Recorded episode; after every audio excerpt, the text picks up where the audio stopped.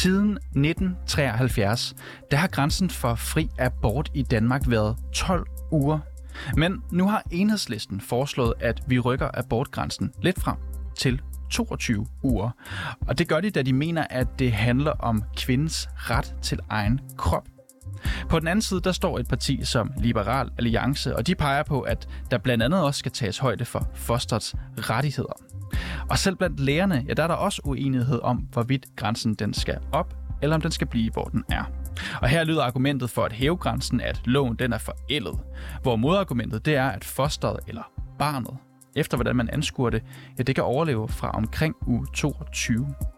Det er reporterne i dag. Mit navn det er Niels Frederik Rikkers.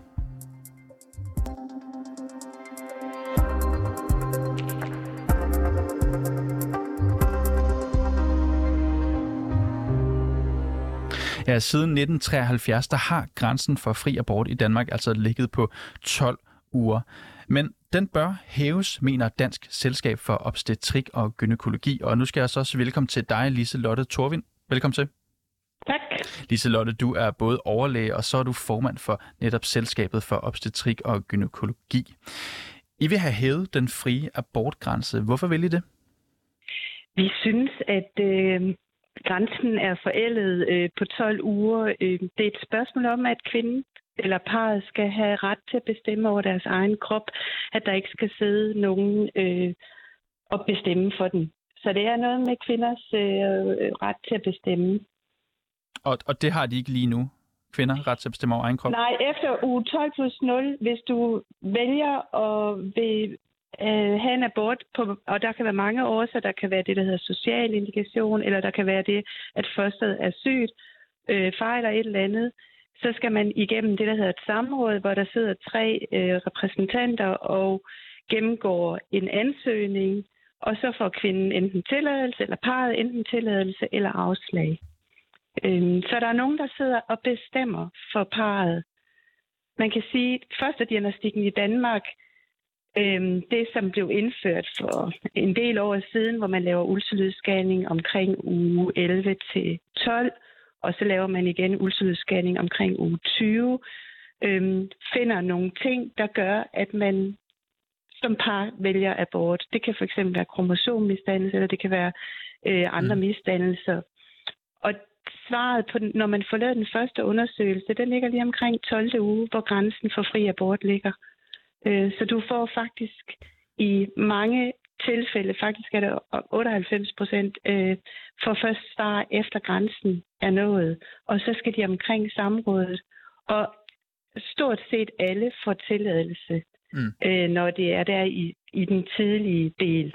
Og, og Liselotte Thorvind, øh, du er jo formand for et selskab, som består af en række læger med sikkert alle mulige forskellige holdninger. Nu går diskussionen ja. på at hæve de nuværende 12 uger ja. til 22. uge. Er I som selskab enige om den grænse? Altså som selskab har vi faktisk ikke meldt en grænse ud. Vi melder ud, at vi synes, grænsen skal hæves. Hvor den så skal ligge, det, det er en beslutning, der jo skal tages politisk. Men jeg også spørge, er I enige internt? Vi, men vi er ikke, nej, og det er derfor, vi ikke går ud og melder en grænse ud som selskab, fordi der er, ligesom der er i det danske samfund, som der er blandt politikere og borgere, så er der også i vores selskab rigtig mange forskellige holdninger til, hvor grænsen skal ligge, og det bliver vi også nødt til at respektere. Mm. Og de her holdninger, er de baseret alle sammen på øh, videnskabelige argumenter, eller er der også noget følelse altså noget er jo etisk og følelsesmæssigt, som det også er for rigtig mange ude, øh, rigtig mange i befolkningen, og, og også blandt politikere. Noget er også øh, videnskabeligt, men jeg tænker, at den, langt det meste er jo øh, en etisk holdning. Og så er der så er der dem, hvor vi for eksempel har vores ultralydslæger, som sidder og laver scanningerne, især på de sene altså dem, der bliver scannet omkring uge 20, der får man, finder man nogle gange nogle misdannelser, som gør, at parret vælger, mm. at de ikke vil fortsætte graviditeten. Og, jeg kan og derfor, ja. der, ved at have et samråd, eller ved at have den der diskussion, øh, og nogen, der er med til at beslutte, om man får, øh, får lov, så er ultralydslægerne også ikke beskyttet, men de bliver hjulpet lidt på vej, og parerne bliver hjulpet Lise lidt på vej. Jeg kan læse mig frem til, at når et foster rammer uge 22, som jeg ved er den grænse, som du sådan set vil have det fint med, så er der nogle mødre, der kan mærke liv i maven. Det har fået et køn, det her foster, og hørelsen er udviklet, så ja, det man kan kalde barnet kan genkende og høre stemmer.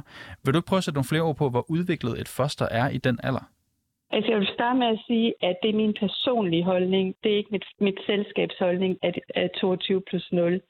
Men ellers er det rigtigt, i uge 22 plus 0, der kan man, der kan fosteret bevæge, bevæge sig, eller der bevæger fosteret sig, at kvinden kan mærke øhm, den, den lille. Og hvor gode muligheder er der for, at barnet kan overleve, eller fosteret? Det er jo også en debat i sig selv, at barnet foster Ja, kan overleve, hvis det fødes i uge 22. Altså, man kan sige, defin- definitorisk, så når et individ er inde i en livmor, så er det et foster, når det kommer ud, er det et barn. Øhm, Og hvis det fødes i uge 22, 22, hvad, kan det overleve? 22 kan et, det kan godt overleve, men det kan ikke overleve uden hjælp. Og, og sandsynligheden for at overleve, når man bliver født i starten af uge 22, er meget, meget, meget lille, selvom man får hjælp. Så når man når hen i uge 23, er sandsynligheden lidt større, men man skal først hen efter uge 24, før der er en, en god sandsynlighed for at overleve.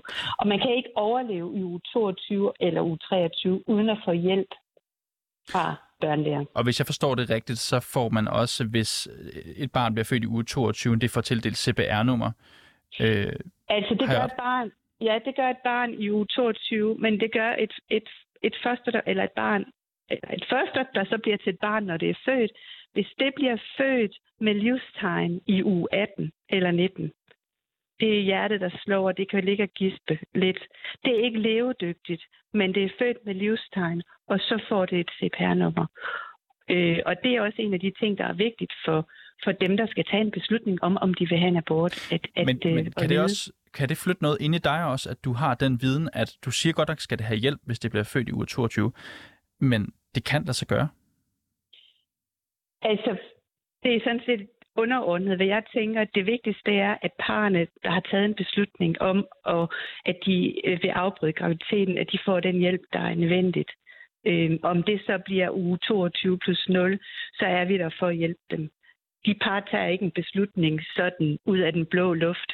Det er taget øh, på baggrund af mange overvejelser. Du mener, at den nuværende model, hvor et råd af eksperter vurderer ansøgninger om abort, du mener, at det er en forældet måde at gøre det på. Hvad skal man gøre i stedet, hvis det stod til jer? Jeg, jeg synes, øh, man skal lave et rådgivende udvalg, altså et, et organ, hvor par, der af en eller anden grund ønsker en abort, det kan være på social indikation, eller fordi der er nogle misdannelser, at de kan få råd og støtte til at tage en beslutning, om de vil gennemføre graviditeten eller ej. Det er meget nemt, hvis, synes jeg, eller må det være, hvis man har et, et foster, som er så sygt, at det ikke kan overleve. Det er aldrig nemt at gennemføre en abort, men, men beslutningen er måske lidt nemmere at tage. Men det kan også være sådan nogle par, der har brug for at få, en, få rådgivning.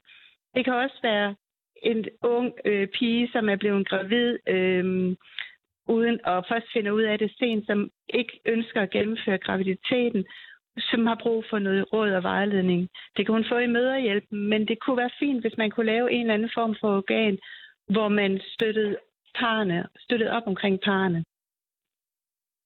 Så de selv, kunne- når de, at de selv tog en beslutning, men der var nogen, der kunne støtte dem i beslutningen. Lise Lotte Thorvind Andersen, du er overlæge, og du er formand for Dansk Mm. Selskab for Obstetrik og Gynækologi, og du skal have tak, fordi du kunne være med her i dag. Og velbekomme.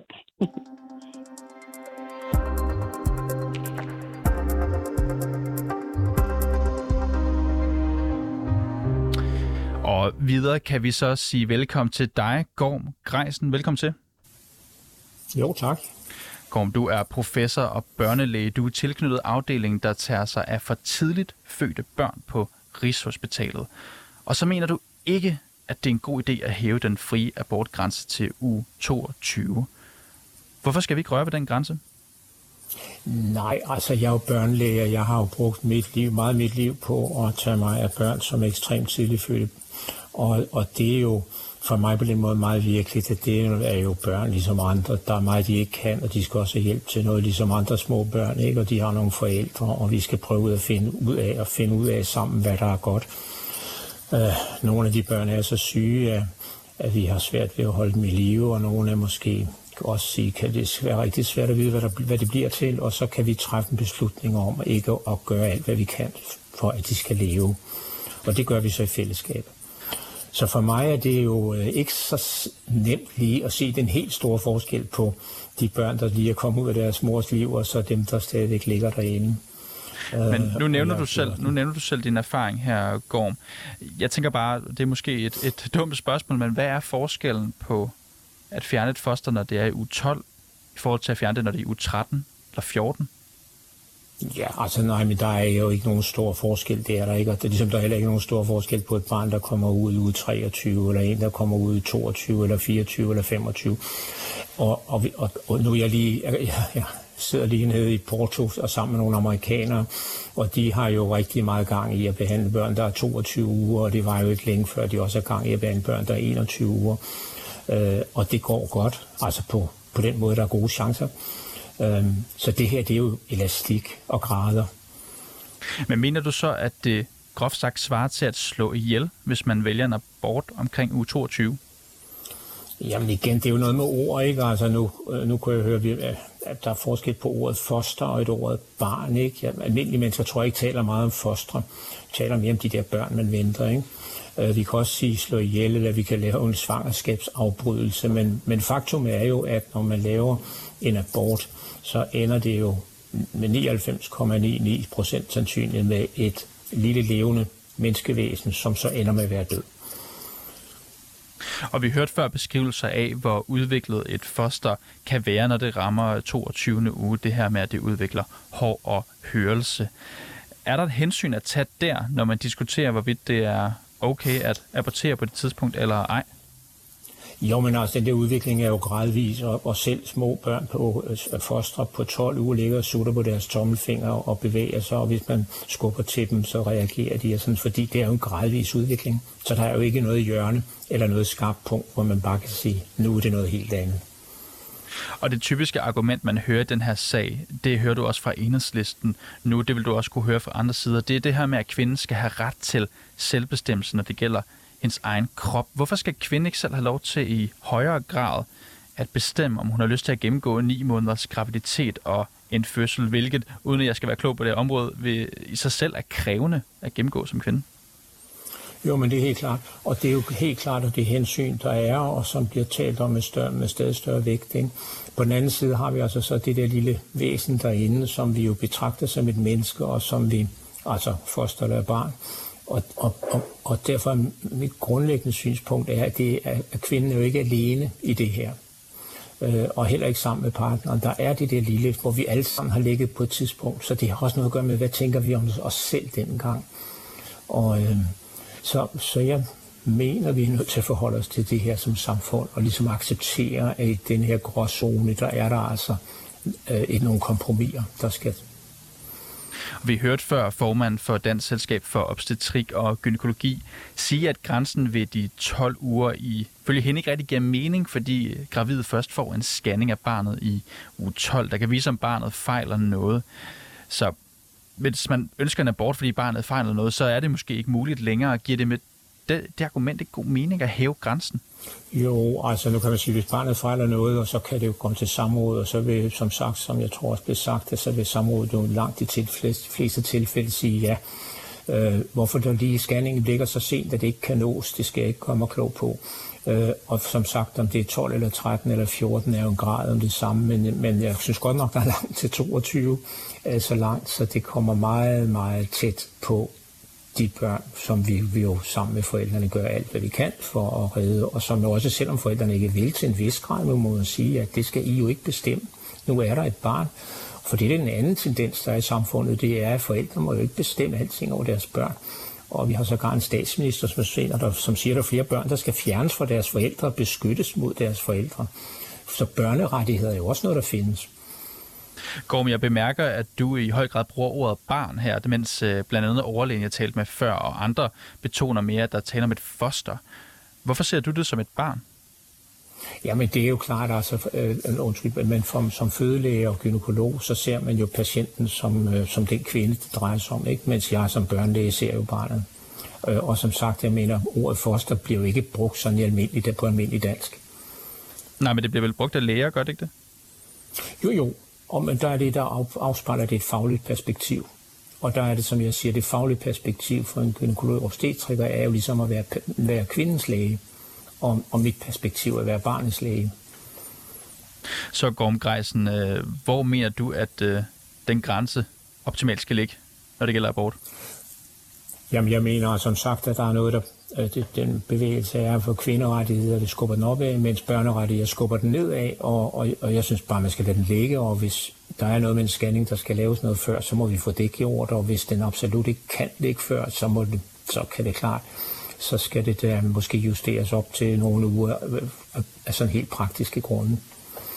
Gorm Greisen, øh, professor og børnelæge, tilknyttet afdeling for, for tidligt fødte børn på Rigshospitalet. Du skal have tak for, at du kunne være med her for Porto endda. Ja, selv tak.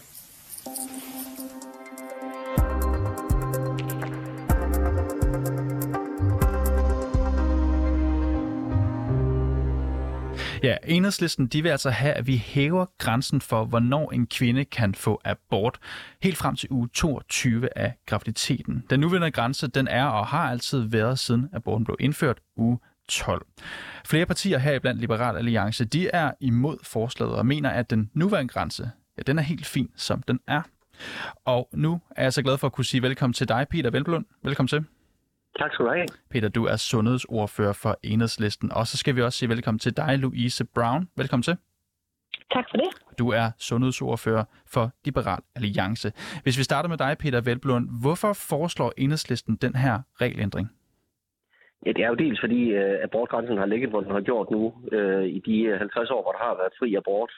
Uh, og derfor så mener vi, det er på tide, at man også kigger på den med, med sundhedsfaglige briller, fordi at uh, teknologien har, har udviklet sig. Øh, og det er jo derfor, vi foreslår øh, uge, 2, 22, fordi det ligger i spændet mellem øh, den scanning, man får i uge 20, hvor det er rimeligt, at, øh, at kvinden øh, får muligheden for at kunne øh, træffe en, en beslutning ud fra den øh, resultater for den scanning, der foreligger.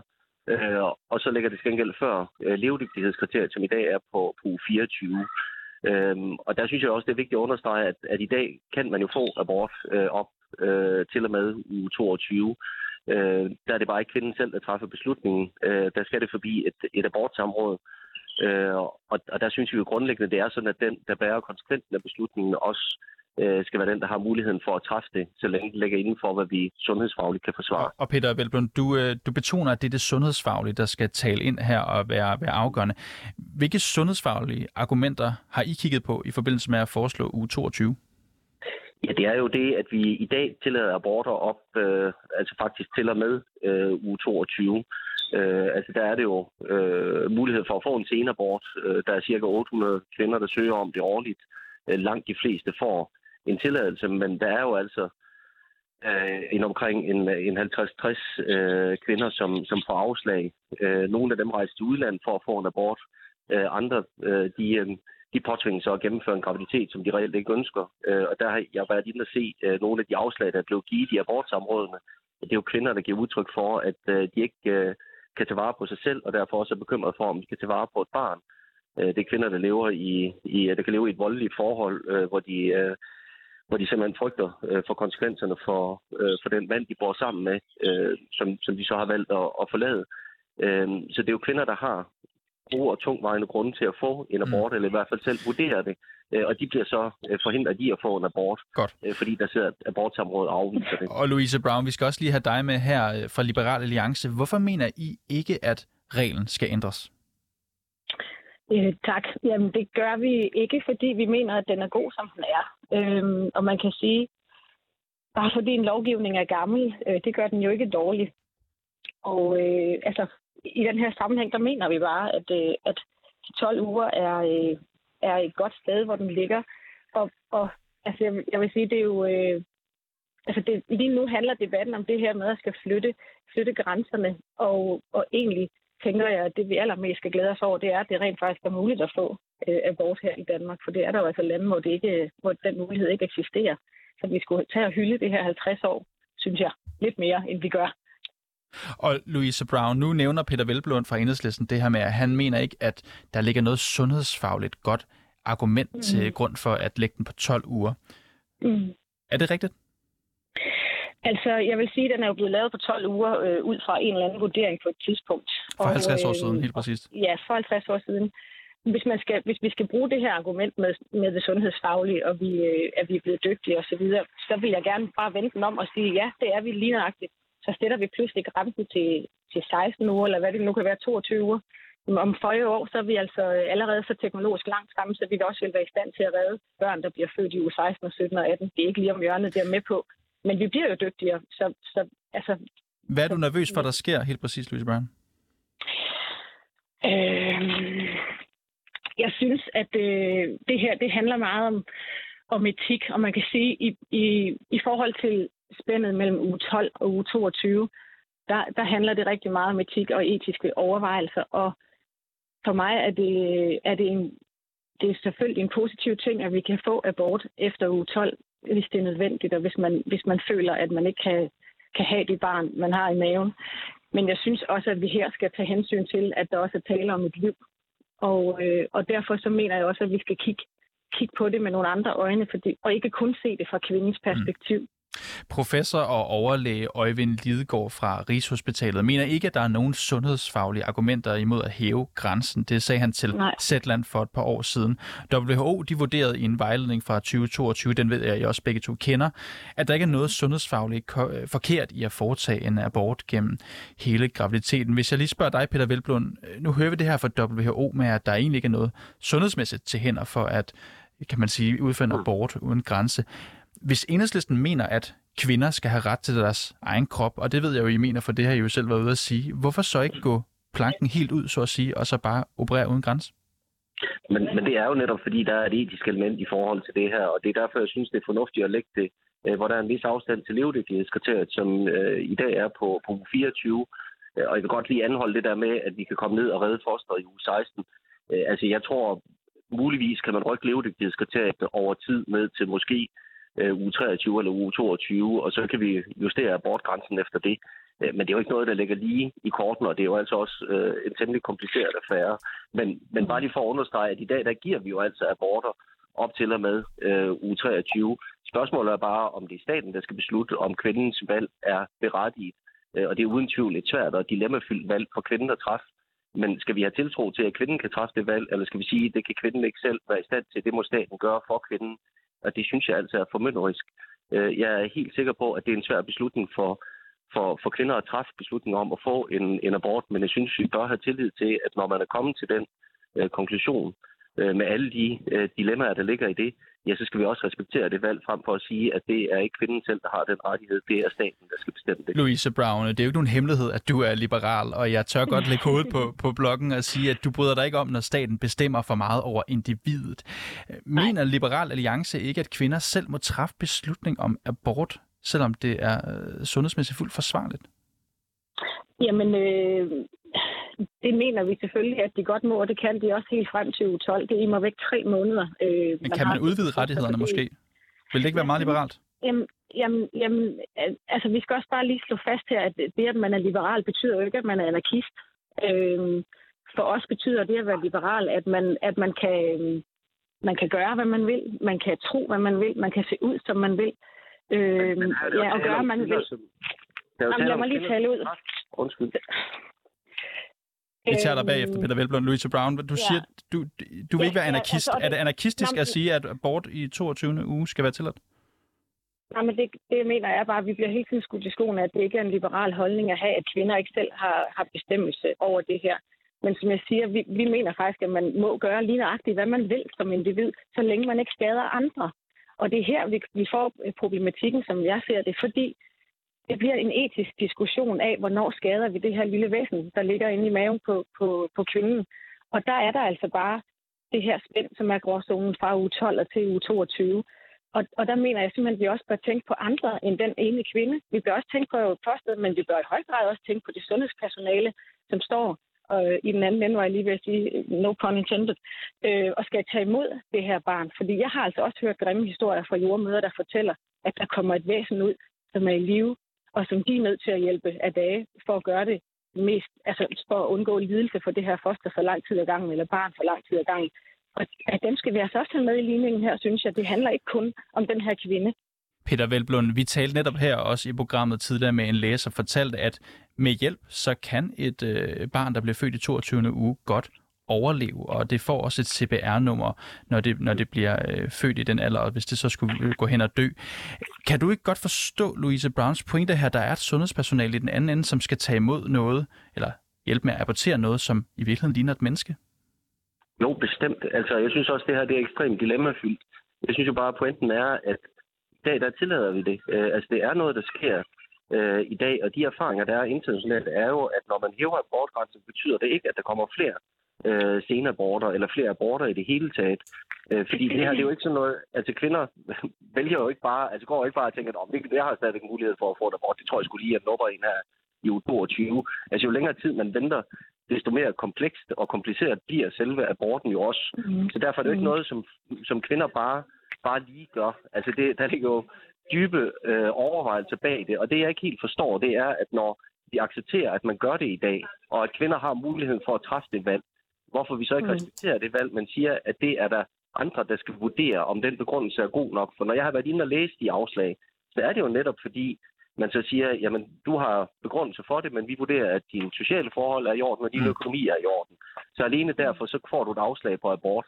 Det synes jeg er formynderisk over for de kvinder, som har været igennem en svær proces. Jeg synes også, det er formynderisk for de kvinder, som vælger at få en abort, som får medhold, men som ikke kan få aborten, når man har truffet beslutningen. Man skal afvente en proces, hvor der skal, skal sidde en, en psykiater og en, øh, og en, og en gynekolog øh, og, og, og vurdere, om, om det her det nu også er mm. en acceptabel grund.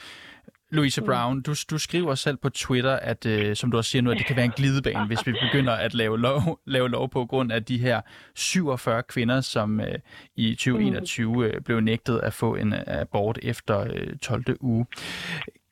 Når kun 47 kvinder fik afslag på abort efter uge 12, er det så ikke netop et argument for at sige, så letter vi på byråkratiet og hæver abortgrænsen? Det viser jo, at det i den vis grad kan gøres ret forsvarligt. Mm, ja, men det, men det synes jeg bare ikke. Altså, jeg, og jeg mener faktisk, at det her abortråd er ret vigtigt i den her sammenhæng, netop fordi, at, øh, at de jo har en, en faglig viden på flere plan. Det er jo ikke kun sundhedsfaglig viden, øh, de sidder med, men på flere plan er der en faglig viden her. Og jeg ser det som, øh, som en rygstøtte til de kvinder, der vælger det her. Øh, jeg talte i forgårs med en mand, som øh, ham og hans kone havde været, havde været nødt til at, at, at, at få en abort. De ventede et barn med Down-syndrom, og det var en super svær beslutning for dem. Øh, fordi de var i tvivl om, jamen, bør vi, bør vi få det her barn og give dem det, den mulighed, som, som den bedste mulighed, de kan få? Eller er det okay, at vi vælger det her fra? Og der er abortrådet jo dem, der, der på en eller anden måde giver en rygbakning til de her mennesker, sådan at de kan gå fra derfra og have en tryghed i, at det var ikke bare os, der havde den her indstilling. Der var rent faktisk nogle professionelle mennesker, der bakkede os op i det her valg, som er drønhammerne hårdt. Altså, jeg har, jeg har selv stået og skulle have en abort, da jeg var 19 år gammel. Ikke en sen abort, øh, men, men jeg kan udmærke sætte mig ind i de der tanker, der er. Og man er i tvivl om, om man er et dårligt menneske, og, og altså alle de her ting. Og, og der er der bare et råd, som hjælper en på vej. Og det er jo, altså tidsfaktoren er jo afgørende, for jo længere tid der går, jo tættere på et, et liv bliver det her. Altså, og det, det, det er det, jeg synes, at det er så vigtigt, at der er nogle andre, der er med indover. Jeg vil være helt åben for, at vi taler mere om, om abortsamrådets rolle øh, i den her sammenhæng. Øh, fordi det, jeg, jeg synes, det er vigtigt, at vi, at vi giver en eller anden form for, for rygdækning til, og til de Louise familier, Brown. der må vælge. Ja. Det, det håber jeg, vi får talt meget mere om en anden gang, for vi har desværre ikke mere tid nu. Men øh, du skal i hvert fald have tak, du er sundhedsordfører for Liberal Alliance, og også tak til dig, Peter Velblund, sundhedsordfører for Enhedslisten. Tak, fordi I begge kunne være med her i dag. Selv tak. tak. Og Etisk Råd har besluttet sig for at se på reglerne for abortgrænsen igen. Det skyldes netop, at der ikke er nogen særlig grund til, at grænsen i øjeblikket er u 12. De forventer at have en ny vurdering klar til efteråret. Og regeringen afventer den her vurdering, før man tager stilling, lød det i marts fra sundhedsminister Sofie Løde. Det er 50 år siden, at den danske abortgrænse den blev fastsat. Tak fordi I lyttede med til reporterne i dag. Husk, hvis du har noget, som vi skal undersøge, eller hvis du blot har ris eller ros, så kan du altid skrive til os på reporterne 247dk Bag dagens udsendelse er Rassan El Nakib, Toge Gribing. Mit navn er Niels Frederik Rikkers, og redaktør var Alexander Brøndum.